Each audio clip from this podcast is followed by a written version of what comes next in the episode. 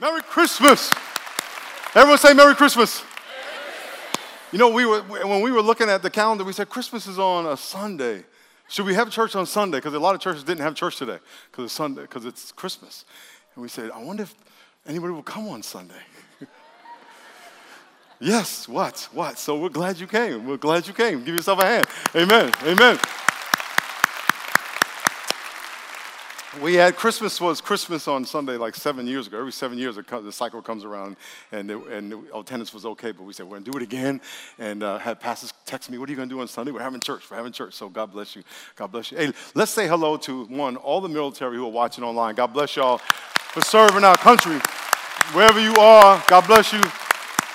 And we also want to say hello to uh, the, the guys in juvenile hall, the, the kids in juvenile hall, and the guys in Donovan State Prison. God bless y'all. God bless you. Merry Christmas. And then all of our campuses who are having church as well, all of campuses, uh, City Heights, San Marcos, East County, San, uh, City Heights, and San Ysidro. And God bless y'all. God bless you. I had to remember. I had to remember. God bless y'all. Merry Christmas to all of y'all. And one more big round of applause, and I would I appreciate if all y'all gave a big round of applause to all our staff and team members who gave up their Sunday. And even though it's Sunday, we're still Christmas to serve all of y'all. God bless y'all. God bless y'all. God bless y'all. Let's all stand up. Let's all stand up. Get our legs ready. We got church today. How many? How many? Anybody here not finished their shopping? Because this is way too late. I, I, went shopping yesterday. Uh, it was during the Charger game and it was like right around the third quarter. And I said, let me go real quick. And I got in and out of the store and, and home in 25 minutes. fellas, fellas, I, I, don't shop, I hunt, right? I'm like, I know where I'm going to the little to this little department. I'm like, then and then and then like like drawers, then and then there it is, boom, boom, boom. I'm out, and uh, I love it. I, I, I, love getting in and out. I'm not a shopper, so uh, anyway, Lord, thank you Thanks for Christmas. What an amazing day. Lord, I know there are people so excited about today because it's the, there's so much joy uh, in the air. But I also know there are people who are sad, people who are struggling, people who are sick, who have relationship, family issues. Holy Spirit, I pray that right now you start to mend those relationships if, if and only people can just forgive and let it go and receive the peace of God. And that you would overwhelm their heart with love for the person they have an issue with. Overwhelming. That they start even smiling thinking about that person. And their heart is saying, I love them. And their brain is going, What are you saying? And your heart would say, Shut up, mind. You listen to me we are going to love. I pray that in Jesus' name. Amen. Look at the person next to you and say, That was for you, baby.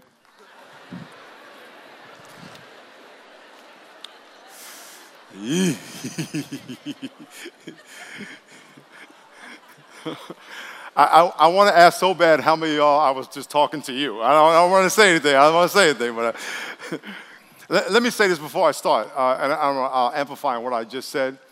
Um, life is all about relationships. All the other stuff is going to burn. Take care of your relationships. Take care of your relationships. Amen?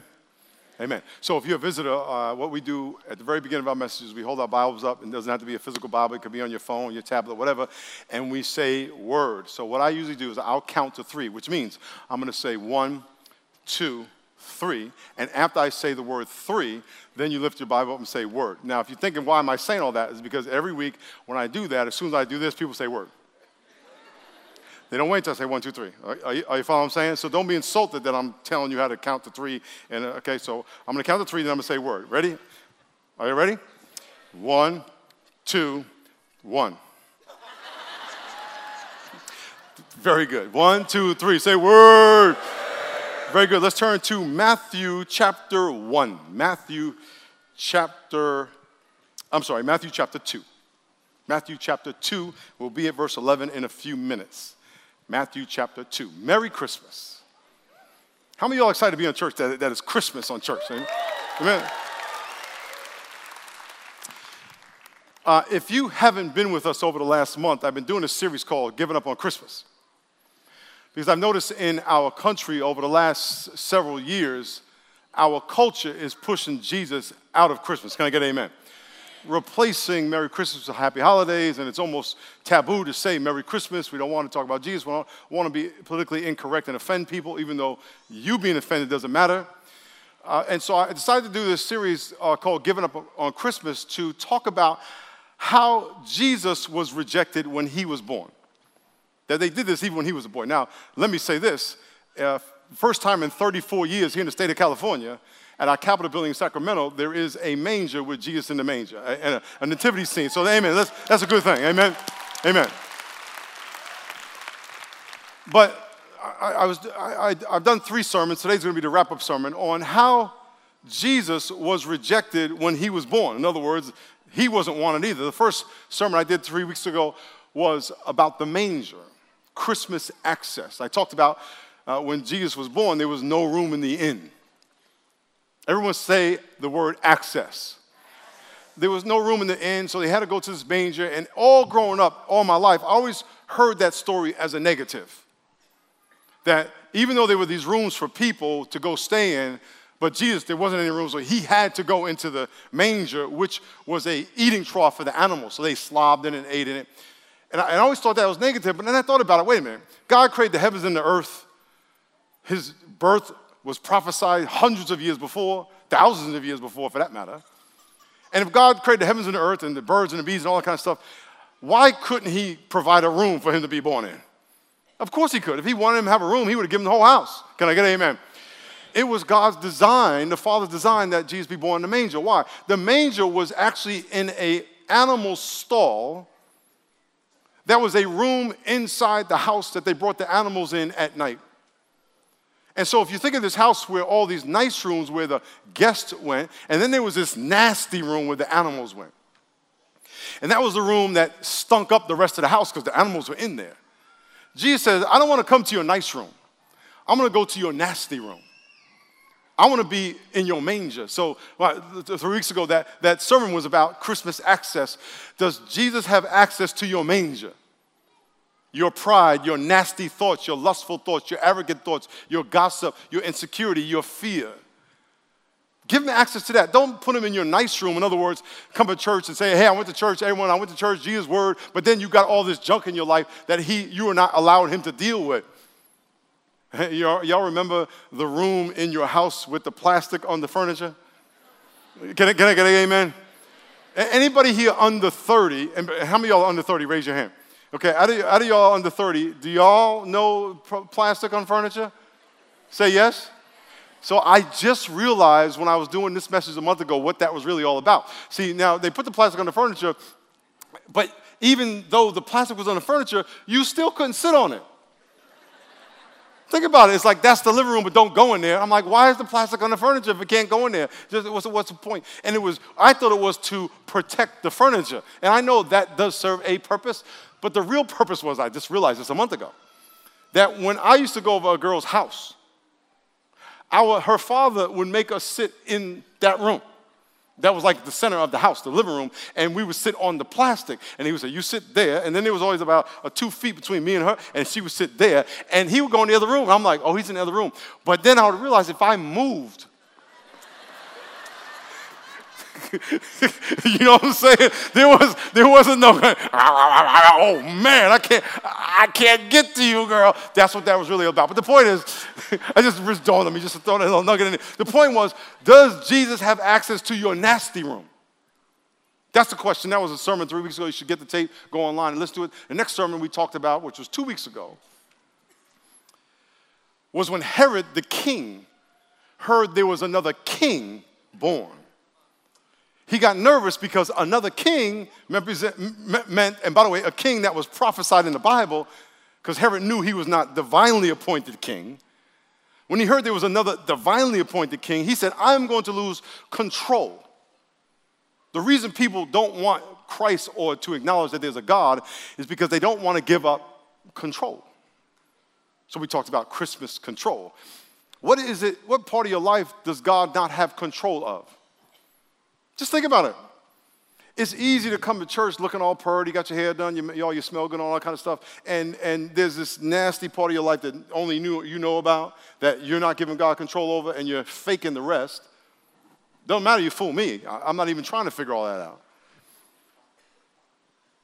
But what about telling God, God, I'm going to give you access to my manger and I'm going to give you control over my manger? When you go to bed tonight, ask Him, search me, see if there's a wicked way in me. Don't worry about anybody else. No one else is your responsibility. Nobody. The only responsibility you have is over you. God has not given us control. When He made Adam and Eve, He did not say, Adam and Eve, you have dominion over each other. He said, you have dominion over the environment, never each other. When you have dominion over people, that's called slavery. God has not given us dominion over people, He's given us dominion over environments. And so, and yourself, by the way. And so, so, so my, my challenge is, is to give Jesus access to your manger and let him have control. And the third message was when Joseph heard his engaged wife was pregnant. Fellas, think about this. Ladies, I mean, you can get this too, but fellas, think about this. You're engaged, and this woman says, I'm pregnant. Well, okay, first, who is he and, and where's he at? And we're done. And so Joseph said, you know, I'm, I'm, I'm, even though Joseph heard that, he wanted to be godly about it and put away privately and not, you know, tell everybody. Even that's a lot of respect. But in a dream, an angel came to him and said, Joseph, um, she's pregnant by the Holy Ghost. Now it would have to, it would, it would, it would need to be God to tell you that. Can I get an amen, fellas? Nobody in the planet other than God can convince you of that. And he said, she's pregnant by the Holy Spirit. And then, and then and if you're really like, you know, well, where's the Holy Spirit at then? but, but the Holy Spirit, here's what the Holy Spirit said I'm doing a miracle in her life. What is in her is the Savior of the world. So, Joseph, I know this is going to be difficult. I need you to hang with me. I'm doing a miracle in her life, so will you trust me? Joseph had to say yes. And, and, and, and, of course, I wasn't there, and I don't know the whole conversation. We just know part of it was in the Bible. But I'm sure the Holy Spirit somehow assured Joseph, and, and they had this conversation Joseph, you're going to deal with this for the rest of your life. Because there are going to be people who are never going to believe that she got pregnant by the Holy Spirit.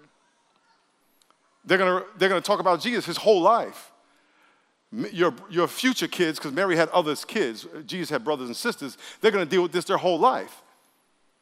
And the rumor's going to go that they said it was from the Holy Spirit. They're not going to believe it until they rise from the dead. And, and, and even then, some of those people are going to be dead by then. So you just know, you have to trust me. I'm going to lead you down a path that's going to be painful, but I'm doing a miracle in her life. Now, here's the point. Is the point that there are everybody you know and everybody you encounter, 100%, God is doing something in their life. And if he brings them into your life, he wants you to be part of it somehow. And a lot of times we pick and choose the role we want to play in people's miracle.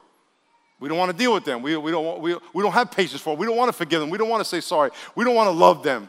We don't want to pray for them. We want to talk about them. And God's like, no, no, I want you to encourage the miracle. I don't want you to uh, walk away from the miracle. So, Joseph, in order for you to be part of this miracle, you have to honor her and you have to protect her and you have to walk with her through this very painful time that's very awkward. And by the way, I created the awkwardness.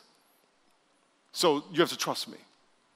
And so we talked about all these, these different scenarios where Joseph himself was almost not part of Jesus' birth. Today we're going to talk about God's response to all of that because in every single one of those situations, God had a plan. So, everybody, I want you to say these, these two words to me. On the count of three, take a deep breath in. One, two, three, take a deep breath in. Say, it's time. It's time. It's time. It's time for you to worship. Everyone say worship. It's time for you to worship. Everyone say escape. Everyone, everyone say listen and do what the Spirit says. And one more time, say do what the Spirit says. That's my fault. That's my fault. Chapter 2, verse 11. First story. Jesus is born in the manger, the nastiest part of the house, and three wise men come. They see the star and they say, A Savior is born. And here is the sign there's going to be a boy in a manger. Now, I wasn't there. I don't know what the wise men said, but can you imagine him saying to the angel, uh, the king of the, the savior of the world is going to be in a manger? I don't understand. And I wasn't there. Angel said, just do what I tell you. I, I mean, I'm just, I don't know what they said. So we're going to go to a house where there's nice rooms for people, and the Savior of the world is going to be in a manger? Yep, that's how you're going to know. And look what it says in verse 11, chapter 2. When they had come into the house, they saw a young child with Mary, his mother, and fell down and worshiped him. And when they had opened their treasures, they presented gifts gold because he was a king.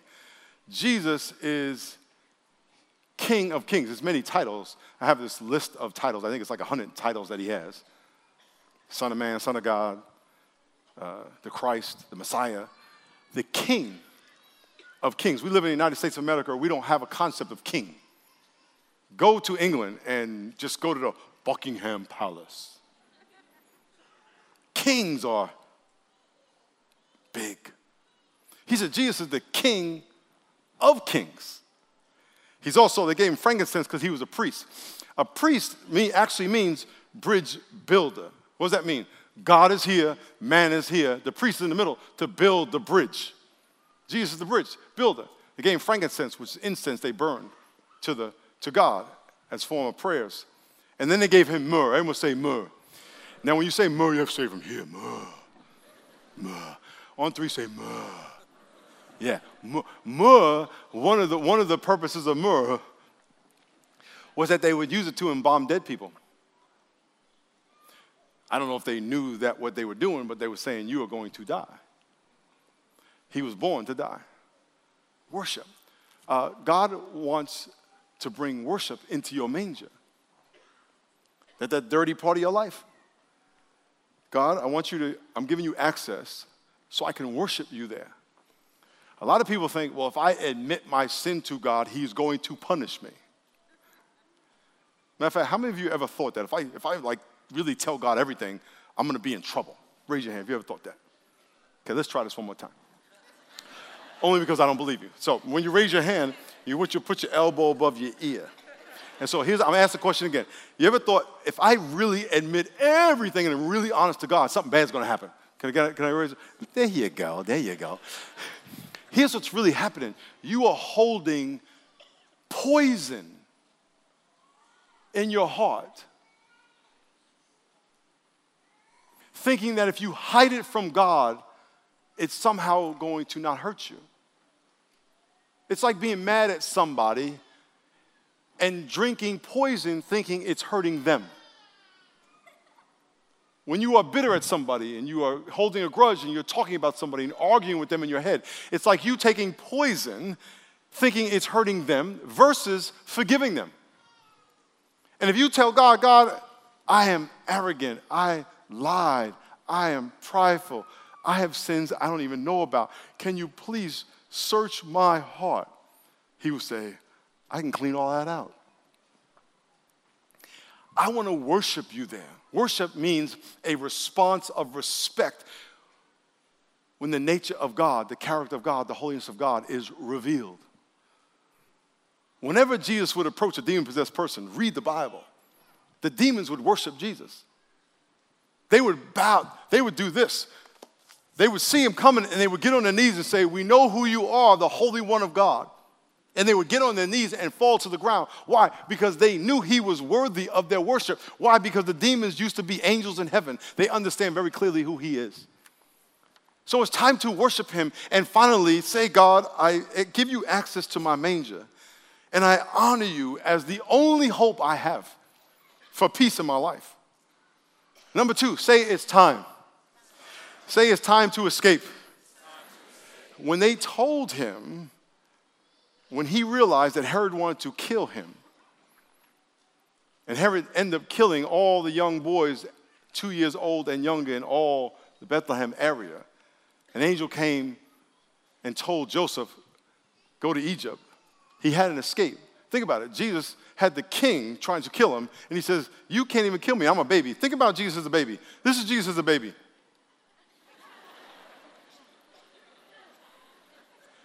It wasn't like he was hey, we need to go to Egypt. we got to run from Herod. I hear you chuckling down there. Appreciate that. Matthew 2.13, Matthew 2.13, it says, when they had departed, an angel of the Lord came to Joseph in a dream, saying, Arise, take the young child and his mother and flee to Egypt and stay there until I bring you word, for Herod will seek the young child to destroy him. Uh, you know what? Um, God wants to set you free. You're trying to hold control of your life, but what you are holding on to is killing you. Some of you are in bondage to things that is killing you. And God is trying to set you free. Trust me, freedom is always better than bondage. Peace is always better than disruption and anger and angst and anxiety.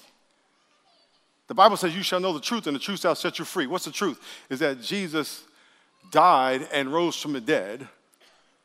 He's seated at the right hand of the Father. And not only does He want to forgive you of your sin, but He wants to replace the angst in your heart with the peace that surpasses all understanding.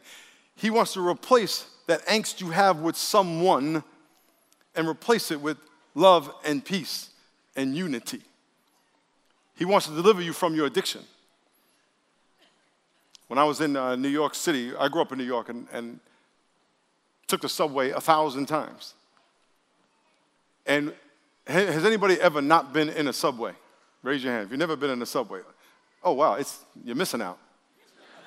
it's nasty, it's smelly, it's hot. There's a lot of weird people down there, but it's awesome. It's awesome.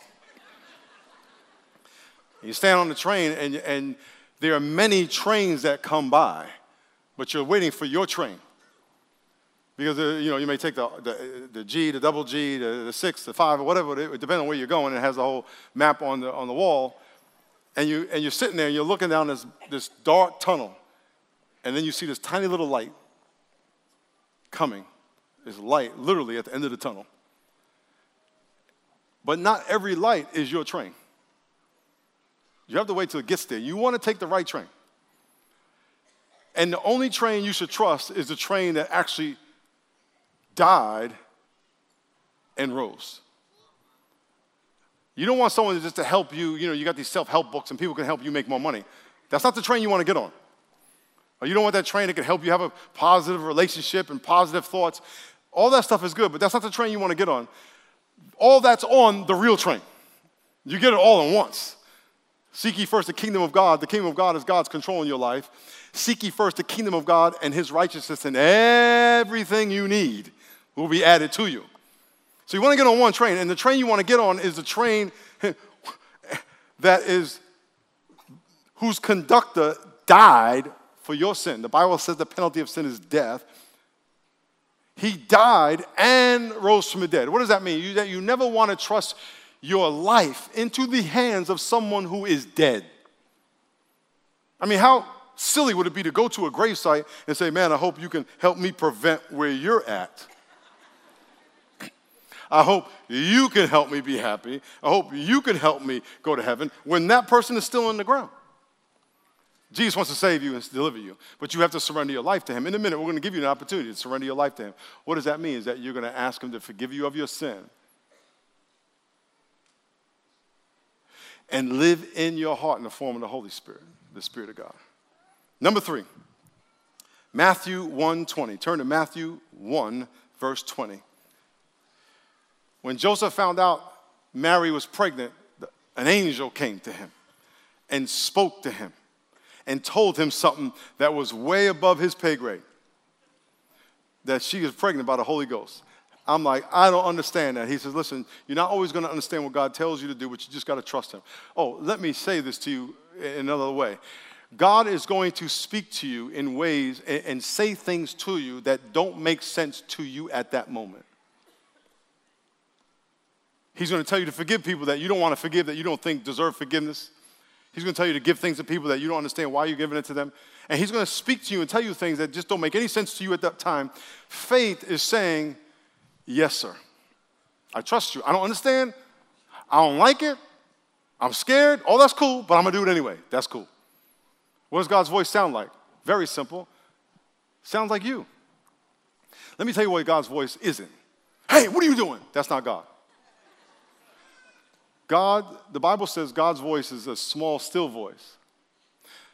God's voice will never contradict the Bible. And God's voice will be peaceable. So, what does that mean? You're going to hear a voice say, Hey, um, why don't you pray? Get up out of your bed and pray. How many of you, by a show of hands, woke up long before your alarm? And when you woke up and you were wide awake, oddly, it's like 4 o'clock in the morning, 3.30, 3.13, 4.20, whatever it is, whenever it's long before you're supposed to get up, you woke up, you were wide awake, and this little voice said to you, hey, why don't you get up and pray read your Bible? Anybody heard that voice? Raise your hand real high, real high, real high, real high. Raise your hand. Look around the room. Okay?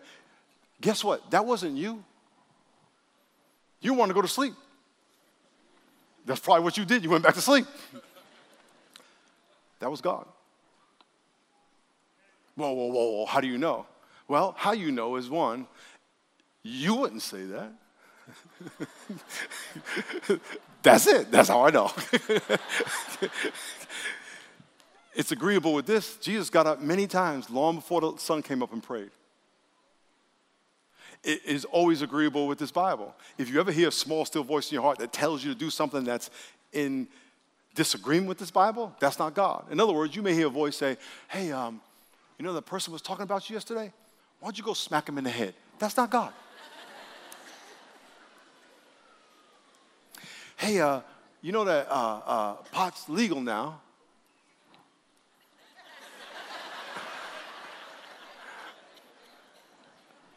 Go get high. That ain't God. Oh, some of y'all, oh, that, that on a whole lot of toes right there.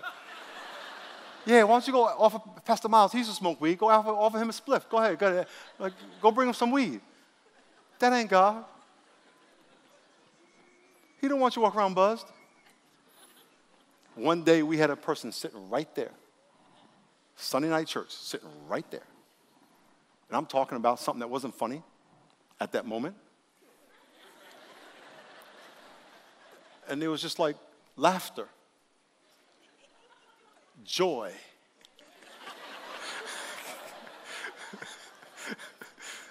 Wooziness, munchies. all the pot smokers laughing, y'all. it's all, all the key words, all the key words. And I'm, I'm like, I'm not, I'm like, what's going on? Because that, that wasn't funny, you know. The, uh, and they were laughing off, off key, and it was, this is a, you know, it was, a, it was a five joke, and they were laughing at a ten. I just didn't get it. Everything's monitored and measured. And then this girl, she goes like this. She goes, she stands up right in the middle of the sermon. She goes, he's smoking weed right there. no lie.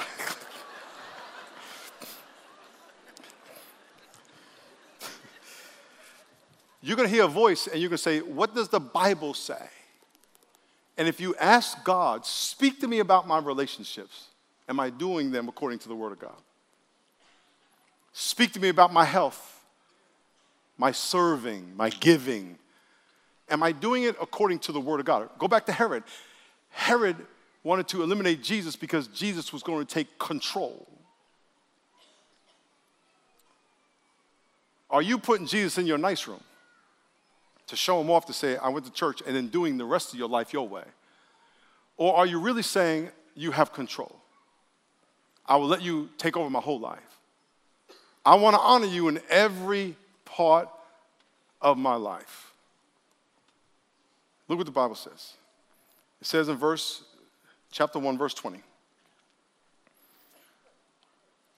While he thought about these things, an angel of the Lord appeared to him in a dream. Joseph, son of David, do not be afraid to take to you Mary, your wife, for that which is conceived in her is of the Holy Spirit. And she will bring forth a son, and you shall call his name Jesus, for he will save his people from their sins.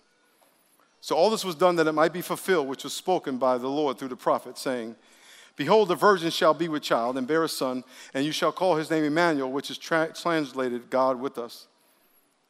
Joseph, being aroused from his sleep, did as the angel of the Lord commanded. Everybody say, did as the angel of the Lord commanded.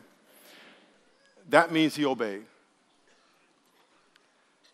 100% of the integrity of your Christianity is wrapped up in that one word obedience. I thought it was love. Love means obedience. Love does not mean feel good. God has not called you to feel good about stuff. I don't like that. That's okay. I don't like everything God asked me to do. I, I do munchkin land on God.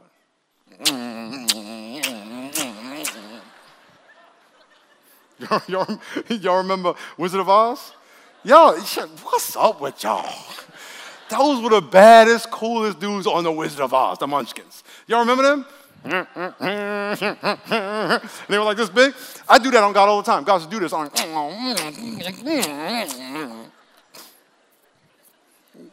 And God goes, excuse me? All right. All right. Obey. Look what it says. Verse 24 Joseph, being aroused from sleep, did as the angel of the Lord commanded and took to him his wife. And then it says, he did not know her till she brought forth her son. They had no intimate relations till she was, the baby was born. And he called his name what? Jesus. Jesus. In a minute, we're going to give you an opportunity to do as the Spirit of God said. The Bible says, all have sinned and fallen short of the glory of God.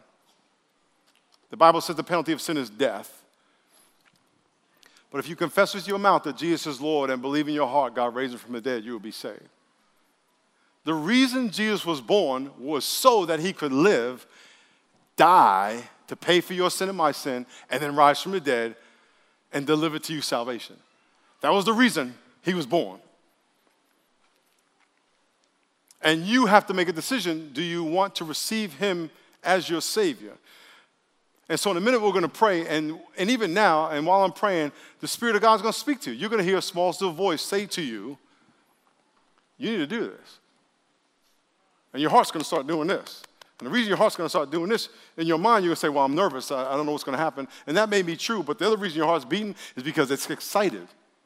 It's like, This is what I've been looking for, right here. And so, in a minute, we're going to pray and give you an opportunity to say, Lord Jesus, please forgive me of my sin. I'm giving you access to my manger. I'm giving you control. 100% control. Now, whenever we do a prayer for salvation, understand this there's no magic in the prayer. You can simply say, Dear God, forgive me, I surrender. All you're doing when you say the prayer, whatever the prayer is, is that you are giving the parameters and acknowledging the parameters of your new relationship.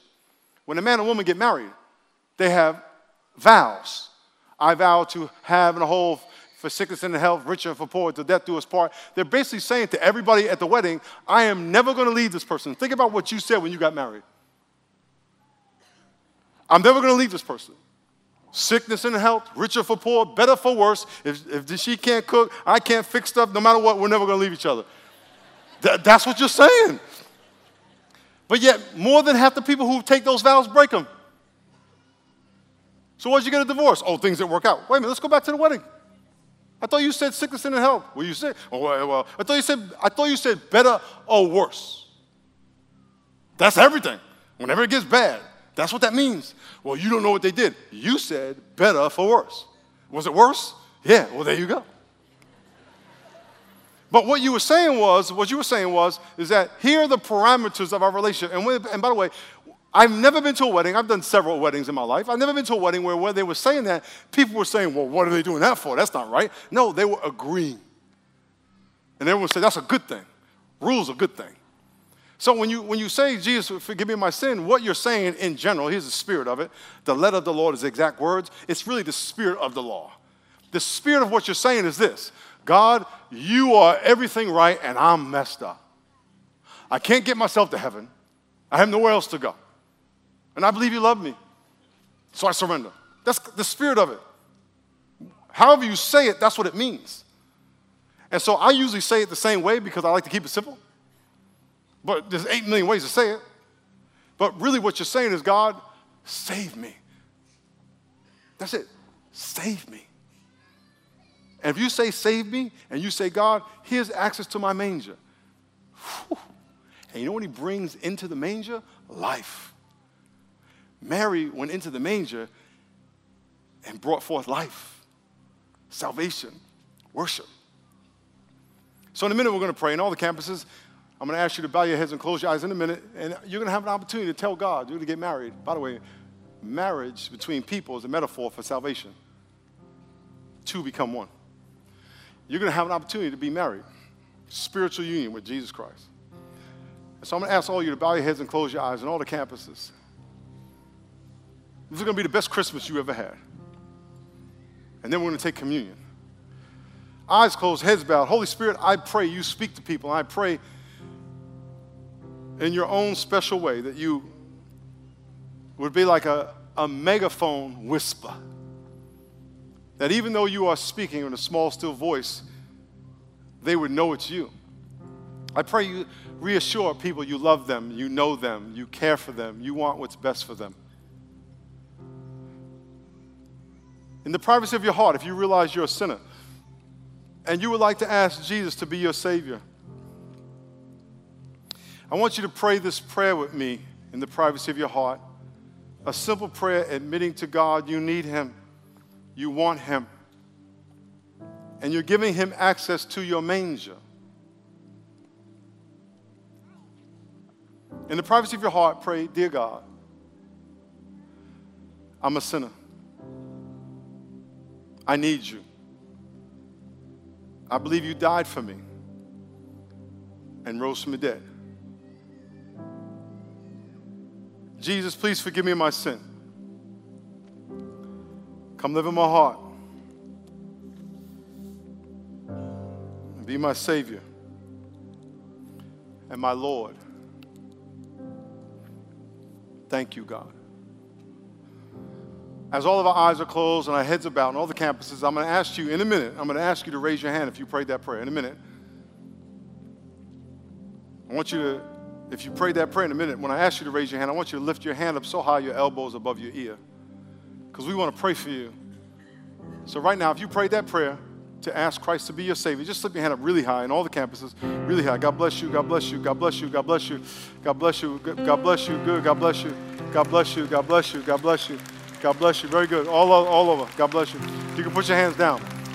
Lord, thank you for those people. And I pray you bless them. I pray you honor their faith. And in nombre de Jesus. Amen.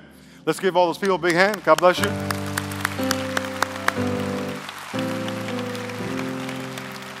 Okay, here's the thing. We have two more things to do. We're going to take communion together. And so I want you to get out your communion cup. If you do not have a communion cup, just lift your hand up really high and our ushers will get it to you. Again, elbow above your ear. Look to the aisles. Look to the aisles for the ushers to bring them to you. Thank you very much. Hey, let's give those ushers a big hand for being here on Christmas. God bless you. God bless y'all. Amen. Amen.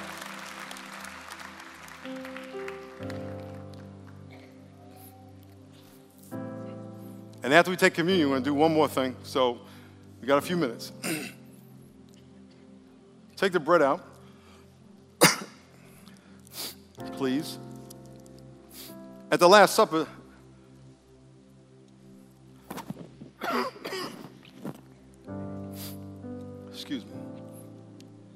They were eating. Jesus took the bread and broke it and gave it to his disciples and said, Take, eat, this is my body.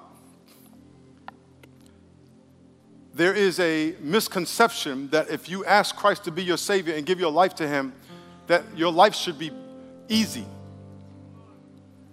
Or when things happen bad, you go, I thought this wasn't supposed to happen anymore. I talk to a lot of people like that. They go, Why is this all happening to me?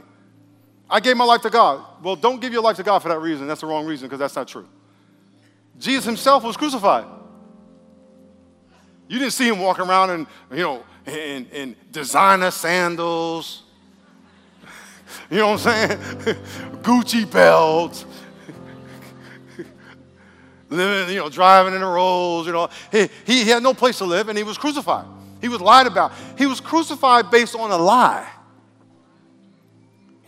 But here's what he said when you take communion, that's what I want you to think about me. Do this in remembrance of me. He took the bread and broke it. He says, As your teacher was broken, you're going to be broken. Because if you give your life to me, what you're saying is that your life doesn't belong to you anymore. Now, you are going to have enemies, people going to, namely the devil. However, greater is he who's in you than he who's in the world. In other words, yes, you will be attacked and criticized, but now you have strength to overcome that with love. And more importantly, when you die, you go to heaven than hell. And you got to walk with God on a daily basis, dealing with the dramas of life. There's some people, as one guy said to me, man, I don't see the devil's not against me. I don't, I don't, the devil's not against me. I said, the devil's not against you because you're walking with him. You're doing just what he wants you to do. You are his little flunky, so he's not going to mess with you because you're already messed up enough. He doesn't need to mess with messed up. But when you decide to walk with God, now you're contrary. But now you have the big bad God with you, the Lion of Judah with you. So when you take this, what you're saying is, Lord, I understand that this is not about me anymore. It's about you. That's what we're taking this for, to acknowledge that he was beat and crucified for us. Lord, we acknowledge, we remember your death on the cross, and we take this acknowledging the crucifixion. In Jesus' name, amen.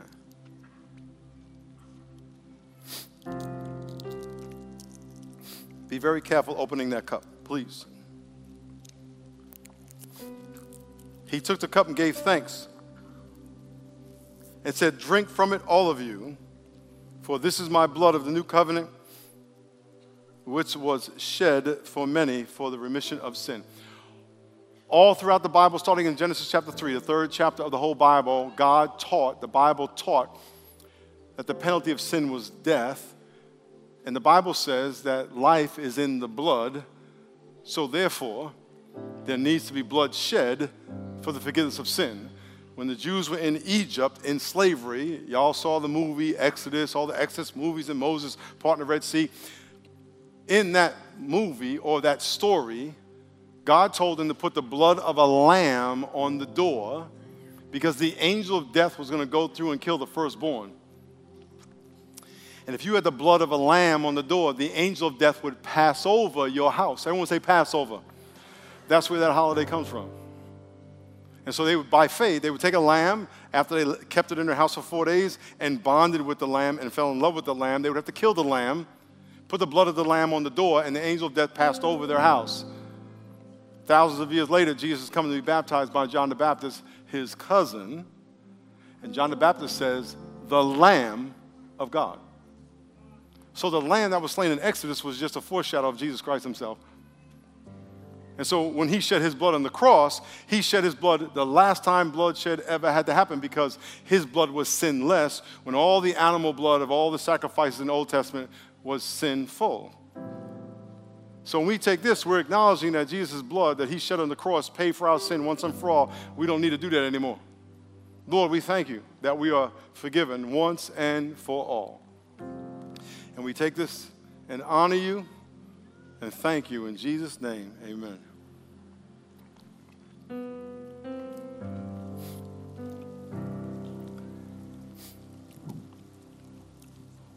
Now we have one more thing to do. Actually, two. A minute ago, I asked you to pray to ask Jesus to be your Savior. Many of you raised your hand. Can I get an amen? We're going to pray here in a minute in all the campuses. I'm going to ask you to bow your heads and close your eyes, and then we're going to do an altar call. Let me explain what's going to happen. I'm going to ask you if you raise your hand, I'm going to ask you to stand up and call you forward. We do this every week. You are with family. Now, let me explain this to you you are going to be challenged to take a step of faith and obey God. Your whole life, your relationship with Christ is going to be measured and consist of you obeying God. It's not that you come here, it's what you do out there. Walking forward, walking away from your old life, and actually obeying God is part of the process. This is your first step. Jesus said, If you're ashamed of me before people, I'll be ashamed of you. He's going to ask you to live out your faith in public. It's not only private, in public, just like he died in public. This is the first step. You're going to hear a voice in your heart saying, You don't need to do that. Ah. That's the voice, that's the wrong train. Bring your Bible to church. Oh, you don't need to do that. Go to life class. Oh, you don't need to do that. give some of your money. Oh, you don't need to do that. That little Satan voice is contrary to God. You want to get in the habit of saying, God, I will obey whatever you say. And so we're going to ask you to stand. And you standing is like you resurrecting from the dead and walk away from your old life. Please bring your family with you. The first thing, we're gonna, in a minute, we're going to ask you to bow your heads, and then we're just going to ask you to stand. And then after that, we'll lead you what to do. So I'm going to ask all the people, everybody in all the campuses, bow your heads and close your eyes. Bow your heads and close your eyes. This is between you and God.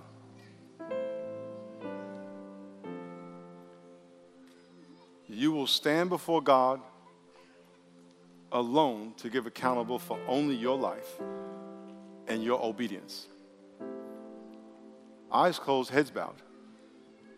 If you prayed that prayer a few minutes ago and you raised your hand and said, Yes, I gave my life to Jesus, I'm giving him access to my manger, I'm going to count to three and I'm going to ask you to stand up. You can grab the hand of the person with you if you want, bring them with you. The first thing we're going to do is just stand. On the count of three, if you prayed that prayer, they were all over you, all the room, all levels, all the campuses, I'm sure. So on the count of three, if you raise your hand, I'm going to ask you to stand. One, two, three. Just stand to your feet if you prayed that prayer. God bless you. God bless you. God bless you. God bless you. God bless you. God bless you. Very good. Stay standing. God bless you. We see you. God bless you. God bless you. God bless you. God bless you. God bless you. God bless you. Come on. Come on. Let's go. Stand. Straighten those legs. Straighten those legs. Straighten those legs. Stand up. Stand up. Stand up. Stand up. God bless you. God bless you. God bless you. God bless you. God bless you. God bless you. God bless you. God bless you. Let's cheer for him. Let's cheer for him. God bless you. God bless you. God bless you. God bless you. God bless you. Stay standing for one minute. Because I was peeking when you did it the first time, I know there's more. so we're going to cheer one more time. Let's go. Let's, let's stand on your feet. Stand on your feet. Who is it? Who else? Stand on your feet. God bless you. God bless you. God bless you. Come on. Come on. God bless you. Very good. God bless you. God bless you. Very good. God bless you. Okay, here's what we're going to do now. This is very important. Um, we're going to ask all these people to come forward. If you're in the balcony in a minute, we're going to ask you to walk up and ushers will bring you down. The rest of us is not a time to leave. We want to honor them and we don't want to create confusion. Can I get amen? So right now, if you're standing up, come out of your seat, come on down to the altar, and let's give them hands. They come on down. Let's give them hands. They come on down. Amen. Amen. Amen. Amen. God bless you. God bless you. God bless you. Stay right there. God bless you. Just face me. Just, yeah, just stay right there. You won't be alone. God bless you. God bless you. God bless you. God bless you. God bless you. God bless you. God bless you. God bless you. God bless you. God bless you. God bless you. God bless you. God bless you. God bless you. God bless you. Hey, God bless you. God bless you. God bless you. God bless you. God bless you. God bless you. God bless you. God bless you. You're welcome. You're welcome. God bless you. Merry Christmas. Merry Christmas. Merry Christmas. Christmas. Just face me. Just face this way. Just face. You can face me. God bless you. God bless you. God bless you. God bless you. God bless you. God bless you. God bless you. God bless you. God bless you. God bless you. God bless you. God bless you. Hey, God bless you. God bless you. Hey, God bless you. How are you? God bless you. I was praying for you all service. I was looking at you all service. Yeah, that's your girl. God bless you. God bless you. God bless you. God bless you. Amen. Amen. God bless you. God bless you. God bless you. I'm sorry? Oh, okay. What's your name? Ozan, God bless you. May Jesus bless you pray for the healing of your cancer. God bless you. God bless you. God bless you. God bless you. God bless you. God bless you. God bless you. God bless you. God bless you. God bless you. God bless you. God bless you. God bless you. God bless you. God bless you. God bless you. God bless you. God bless you. God bless you. Amen. Let's give him a big hand. Let's give him a big hand. God bless you. Amen. Amen. God bless you. God bless you. God bless you. God bless you. Who did I miss? Who did I miss? God bless you. God bless you. God bless you. God bless you. God bless you, Pink. God bless you, sir. God bless you. God bless you. God bless you. Hey, God bless you. God bless you. God bless you. God bless you. Merry Christmas. Merry Christmas. Merry Christmas. God bless you. God bless you. As my grandmother said, come, darling, come, come, darling. God bless you. God bless you. God bless you. God bless you. God bless you. God bless you. What do you get? Okay, thank you. Amen. Amen. Amen. Let's give him a big hand. Let's give him a big hand. God, God bless you. God bless you. God bless you. God bless you. God bless you. God bless you. God bless you. God bless you. God bless you. God bless you. This is the uh, best Christmas present and the only Christmas present you will have that will last forever. There is no other Christmas present you will ever get that will last forever. God bless you. God bless you. God bless you. Every so when you guys go home and open whatever open you up, oh, whatever you open up, even if it's a diamond, you're not taking it to heaven with you. unfortunately, when you go to heaven, you're going to be walking on gold. You are going to have crowns that are made of something brilliant that you're going to lay down at Jesus' feet as worship. That's awesome. Amen. This is a relationship that will never, never, never, ever end. And if I can repeat what I said uh, uh 15 minutes ago, the number one thing you have to worry about, not worry about, keep in mind is that all you have to do for the rest of your life is obey God. And the reason I say obey and not love is the same thing. But I don't want you to confuse love with just feeling something, because that's what we, conf- we confuse love with what I feel. But in the Bible, the Bible says to love God is to obey God. So you may not feel it. Like I said before, it's not about that. It's, do you do what He says, especially when you don't feel like it? How many of y'all had to say, you knew you were supposed to say sorry to somebody and you didn't want to? Amen? That is right, that, that right there, that is the proof or the evidence of the integrity of your relationship with God. It's not when you, you know, the Bible says love your enemy as your, as your friends. Loving your friends is easy. That's, that don't mean anything. It's what do you do when the people you don't like? That's where the rubber meets the road. So when you go home, you're gonna, hey, don't do that, do that, don't, that's it. That's Christianity. It's not how much of this you know, it's how much of this you do. Amen? So here's what we're gonna do. We're gonna uh, pray for them, and then again, it's not a time to leave yet. We want to honor them and cheer them into that room. Christmas, Christmas 2016. Let's give them a big hand. Amen. Christmas! Christmas. Amen. So we are going to cheer them into that room, not, not leave yet. And, and then after that, Pastor Marcus and his wife is going to uh, pray us out. Uh, let me say this Merry Christmas to you. I'll, I'll be here when they get out, but, uh, but let me pray for them. Lord Jesus, thank you for all these people. Thank you for their faith. Thank you for the best present. Thank you. In Jesus' name. Amen. Everyone take a right turn and walk this way. Take a right turn and walk this way. Come on, let's give him a big hand. Come on now. Come on now. Let's give him a big hand. Amen. Amen. Amen.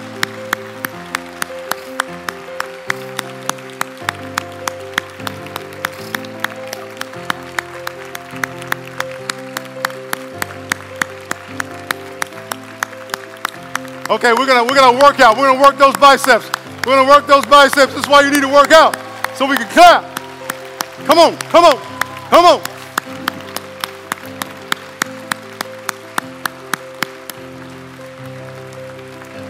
Amen. Amen.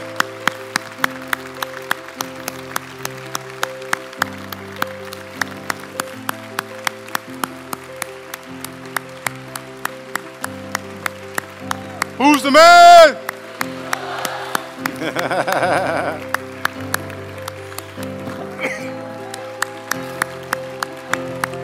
What's up, balcony? What's up, balcony? Let's get.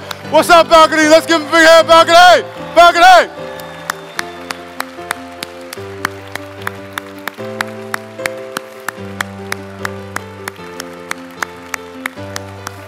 Amen.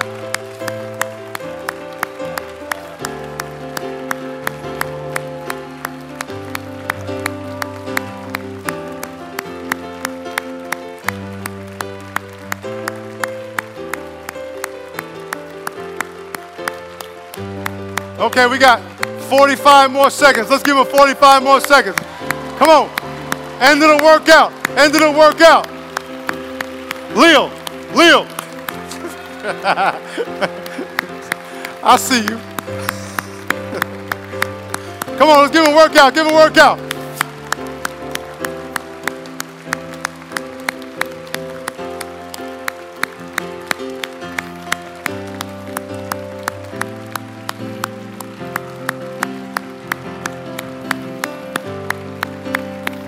Forty-five more seconds. Forty-five more seconds.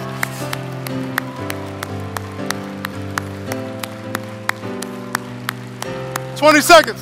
One, two, three, four, five. Amen.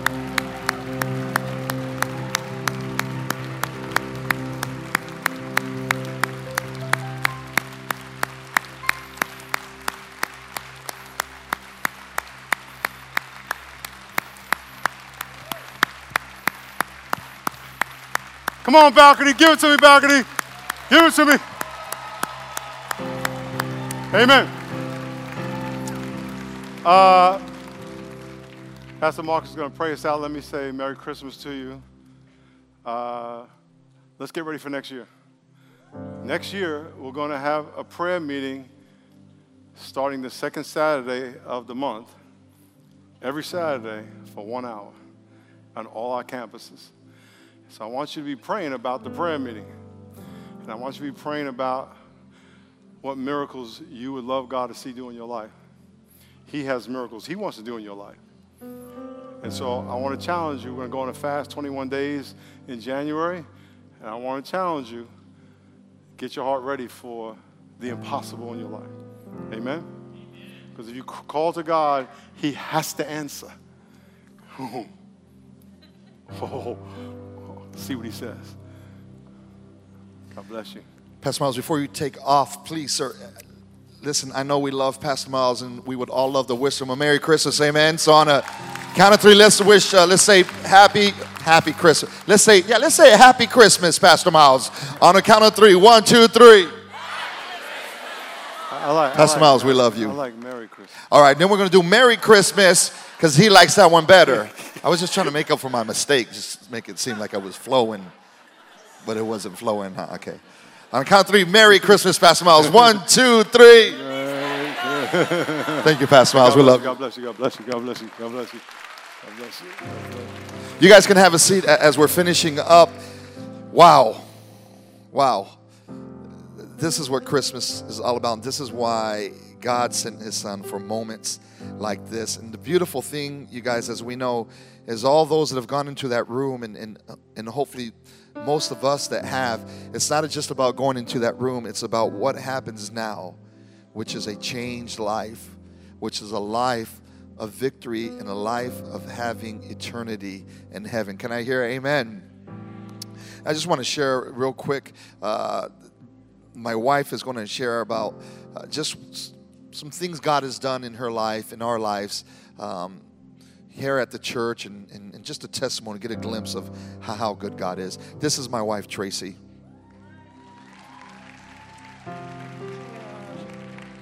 Merry Christmas, Rock family. On Friday night, Pastor Miles, Debbie, the campus pastors, and their wives shared about tradition and joy and what that looked like for their families. That night, I was a bit silent. One, I wasn't prepared. And two, I really just only speak when the Lord urges me to do so. And as the evening pressed on, He urged me in my heart, but the time was over. So I just said, okay, Lord, there must be another time. This morning, my husband says, honey, will you share a little bit at service today? And there was my moment. Um, 24 years ago, I spent a Christmas alone seven years of that, my mom decided to peace out to me and to every family member that I have, and we haven't seen her since. So it was a season of choosing joy, choosing God's peace. The circumstances were not joyful, but the choice was mine to choose the joy that the Lord has offered us. It's ours for the taking. Fast forward seven years, I marry this man. And yes. That shows you how much the Lord loves you, honey. now I can say 17 years into it, God has given me joyful new traditions, a beautiful family in San Diego, more cousins and aunts and uncles, and all his families here. So God is good. If you are in a season that does not feel joyful, it isn't joyful, choose it. It's but a season. With the Lord, He'll bring a new one. I'm a living testimony to His goodness. Merry Christmas. God bless you guys.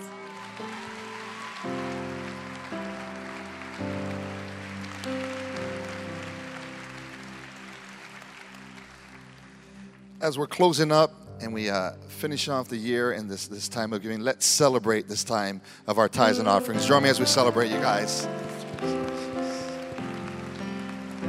We're going to put a verse up there as we're closing up, and I want all of us to read it together. It's a verse that we've seen on people's eyebrows and Super Bowls, but I want us all to read it together. I'll get us started and let's finish off strong.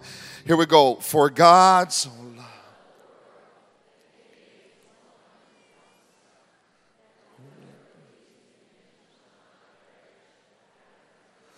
This verse says so much, but what I want to point out to here, real quick, is that word gave. That God loved us so much that He gave. God loved us so much that He what? He gave. We have a benevolent God. We have a loving God. And, and, and as you guys saw my family up here, my family has its parents' characteristics. As you can see, my sons are really handsome, so they're really like their dad right? But they have their, their, their dad's characteristics. They're funny, they're, they're silly, because they're like me. They're like me and my wife. And if, if we're God's children, shouldn't we be like God? If we're God's children, we should have his qualities. And one of God's main qualities is that he is generous. Can I hear amen? God is generous, and we as his children get that opportunity to be generous. So as we close up, and this may be for some of you guys, right? There's some end of year giving that God's been putting in your heart, like where to go. Wrap it up. To finish up being generous with the Lord because I know He's been generous to all of us here. So, why don't we take a minute before we close up in prayer to, to take a moment there and, and reflect on, upon the Lord and His goodness and about what He's going to put in your heart to, uh, to give back to Him as a steward.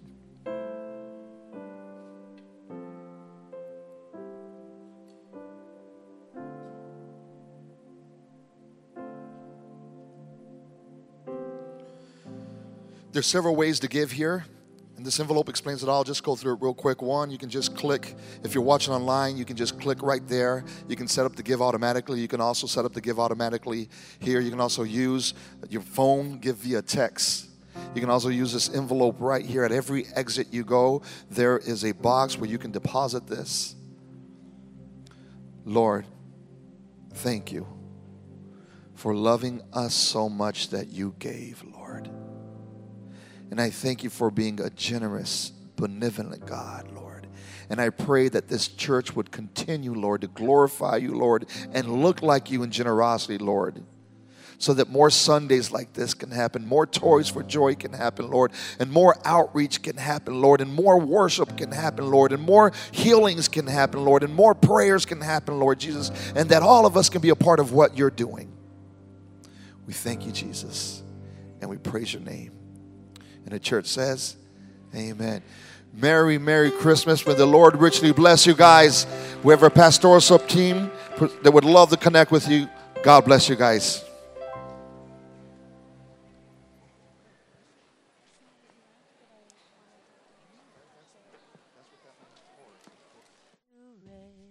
On Mary's lap is sleeping, whom angels greet sweet with anthem sweet.